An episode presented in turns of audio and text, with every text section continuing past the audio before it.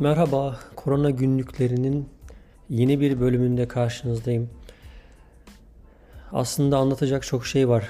Son dönemde korona ile alakalı çok ciddi gelişmeler var. Özellikle Amerika özelinde konuşmak gerekirse malum omikron vakası işte falanca ülkede görüldü. İşte Amerika'da ilk vaka tespit edildi falan şu eyalete görülmeye başladı derken ülkenin hemen her yerine yayılmış durumda. Zaten pandemi sürecinde biliyorsunuz artık bir virüs herhangi bir şekilde herhangi bir varyantıyla ortaya çıktığında hemen akabinde hemen başka bir ülkeye sıçraması, Avrupa'ya, işte Asya'ya, Afrika'ya, oradan Amerika'ya gelmesi an meselesi. Çünkü artık global bir dünyada yaşıyoruz ve bu tür vakaları belli bölgelerde karantina altına almak, kontrol altında tutabilmek oldukça zorlaştı. Dolayısıyla Omikron'un da Amerika'ya gelmesi bekleniyordu ve beklenen gerçekleşti.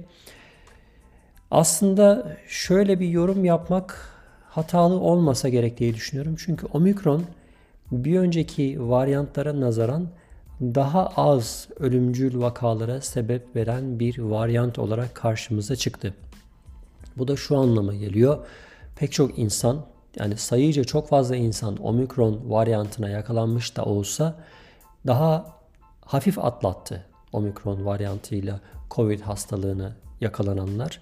Pek çoğu ayakta atlattı diyebiliriz. Hastanelere gitmelerine gerek kalmadı ama bu sürede özellikle yeni yıldan önce malum burada Noel tatili sürecinde çok fazla bir hareketlenme vardı. Yani insanlar mobil bir şekilde oradan oraya gitmeye başladılar, seyahatlere başladılar.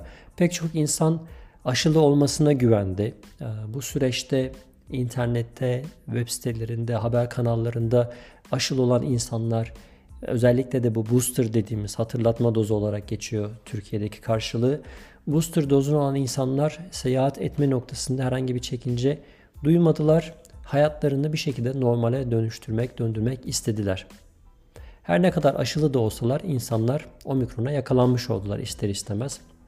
Çünkü bu omikron varyantı eski varyantlardan farklı olarak daha hızlı bulaşıyordu. Maske takmak veya sosyal mesafe dediğimiz hadiselerin çok fazla koruyucu önlemi olmadığı e, ortaya çıkmaya başladı. Belki aşı bu noktada insanları daha fazla korumaya sebep oldu diyebiliriz. Yani aşılı olan insanlar omikronu daha az hasarla atlattılar. Hatta pek çokları buna ben de kendimi dahil ediyorum. Çünkü soğuk algınlığı mıydı yoksa başka bir rahatsızlık mıydı tam olarak anlayamadı insanlar. Pek çok insan belki de hastalığı geçirdi.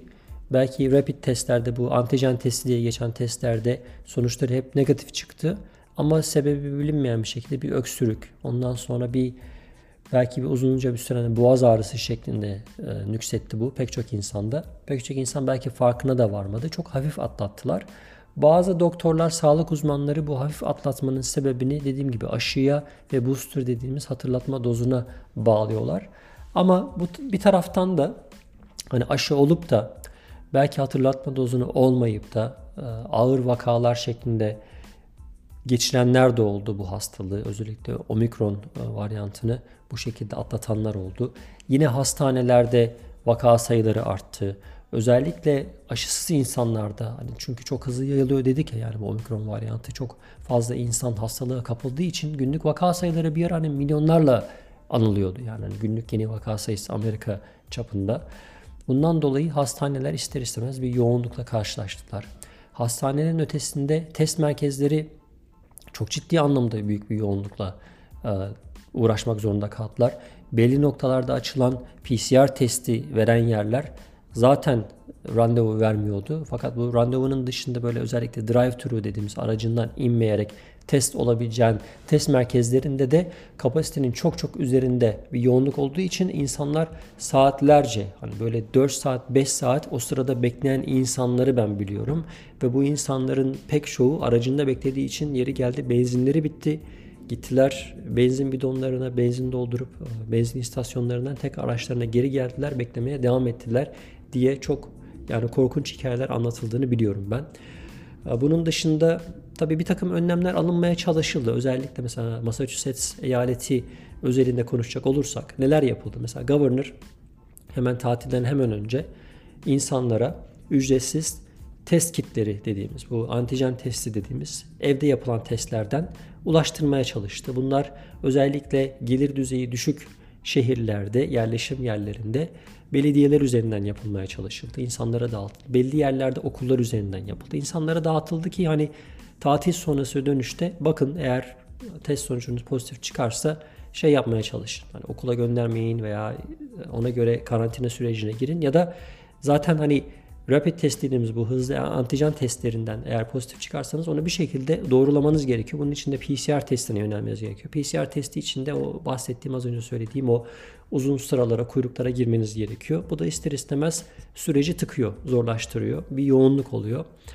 Okullarda bir yoğunluk vardı ciddi anlamda özellikle tatil dönüşü. Hatta belli şehirlerde, eyaletlerde e, bazı protestolar oldu. Öğretmenler işe gitmek istemediler. Hatta Chicago bu anlamda e, ciddi anlamda e, ülke genelinde gündeme oturdu. Chicago Belediye Başkanı ile Öğretmenler Sendikası arasında bir tartışma yaşandı. Bundan dolayı okulları açmadılar. Bir haftadan fazla okullar açılmadı. Sonra belli önlemler alınmak koşuluyla belli bir takım adımlar atılarak öğretmenler geri ikna edildi. Okullara geri dönmeleri sağlandı.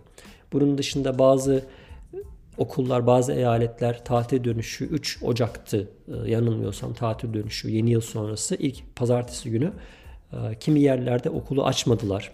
2-3 günlüğüne okulu uzaktan eğitim, online eğitime çevirdiler. Bazı yerlerde bu bir haftaya, bazı yerlerde bu iki haftaya kadar çıktı. Ee, okullarda bu takım e, önlemler alındı. Fakat e, Massachusetts eyaleti başından beri okulları kapatma, okulları online'a çevirme noktasında hep tedbirliydi. Daha doğrusu mesafeliydi bu yaklaşıma. E, açıkçası ben şahsen bu yaklaşımı destekliyorum da. Çünkü şöyle bir gerçek var işin arka planında. Eğer öğrenciler okula gitmezlerse bu bir zincirleme reaksiyon şeklinde bütün topluma yansıyor. Nasıl oluyor? Mesela bir öğrenci düşünün. Hani büyük öğrencilerde bu belki problem olmayabilir ama küçük yaştaki bir öğrenci için okula gitmemesi demek evde kalması demek. Amerika'da da malum eğer bir çocuk evde kalıyorsa annesinin babasının da işe gitmemesi anlamına geliyor. Çünkü herkes çalışıyor. Bu da ister istemez pek çok hizmet sektörünün, pek çok iş alanının çalışan insan anlamında sıkıntıya girmesi, ekonominin bir şekilde bir kısır döngüye girmesine sebep oluyor. Bu anlamda da eyaletin valisi e, okulların çok kilit olduğunu bildiği için okulların kapanmaması için elinden geleni yaptı.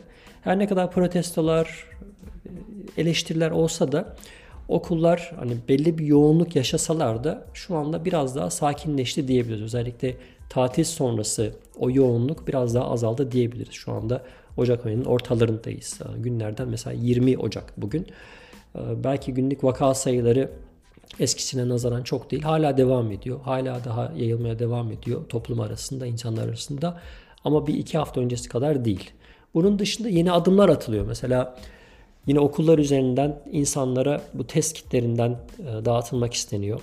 Öğrenciler, öğretmenler e, bunları ücretsiz olarak alabilecekler. Test olabilecekler. Bu testler sonrasında insanlar çocuklarını okula göndermemeye e, düşünebilirler, evde tutabilirler eğer pozitif çıkarsa. Yani biraz daha teste ulaşılabilir olacak yani insanlar. Hem okullar üzerinden hem de e, hükümetin yani federal hükümetin başlattığı yeni bir kampanya var. Yine bu da adres adrese dayalı bir sistem. E, posta servisi üzerinden giriyorsunuz internet üzerinden adresinizi yazdığınız zaman sizin evinize 4 adet test kitinden oluşan bir paket girecek. Bu da bu süreçte insanlar çocuklarının veya kendilerinin hasta olup olmadığını öğrenmesi noktasında faydalı olacak diye düşünüyorum. Dediğim gibi omikron varyantı diğer varyantlara nazaran daha az yıkıcı e, tesirleri olan bir varyant. Bu anlamda insanların biraz daha normale dönmesi hatta karantina sürecinde bunu Türkiye'de de yanılmıyorsam aynı e, uygulamayı takip ettiler. 10 günlük bir karantina süreci vardı. Bunu 5 güne indirdiler. Şu anda da contact tracing dediğimiz yani e, yakınında etrafındaki insanların da virüse bulaşıp bulaşmadığını takip etme sistemini de durdurmayı düşünüyorlar. Bu test kitlerini insanlara dağıtarak insanların sürekli test olup eğer e, herhangi bir noktada pozitif çıkması durumunda insanların evde kalarak kendilerini ve etrafındakilerini korumalarını sağlayacak bir sistem üzerinde çalışıyorlar. Şu anda omikron varyantı ile alakalı söyleyebileceklerim bunlar. E, korona günleri ile alakalı bir sonraki bölümde tekrar görüşmek dileğiyle.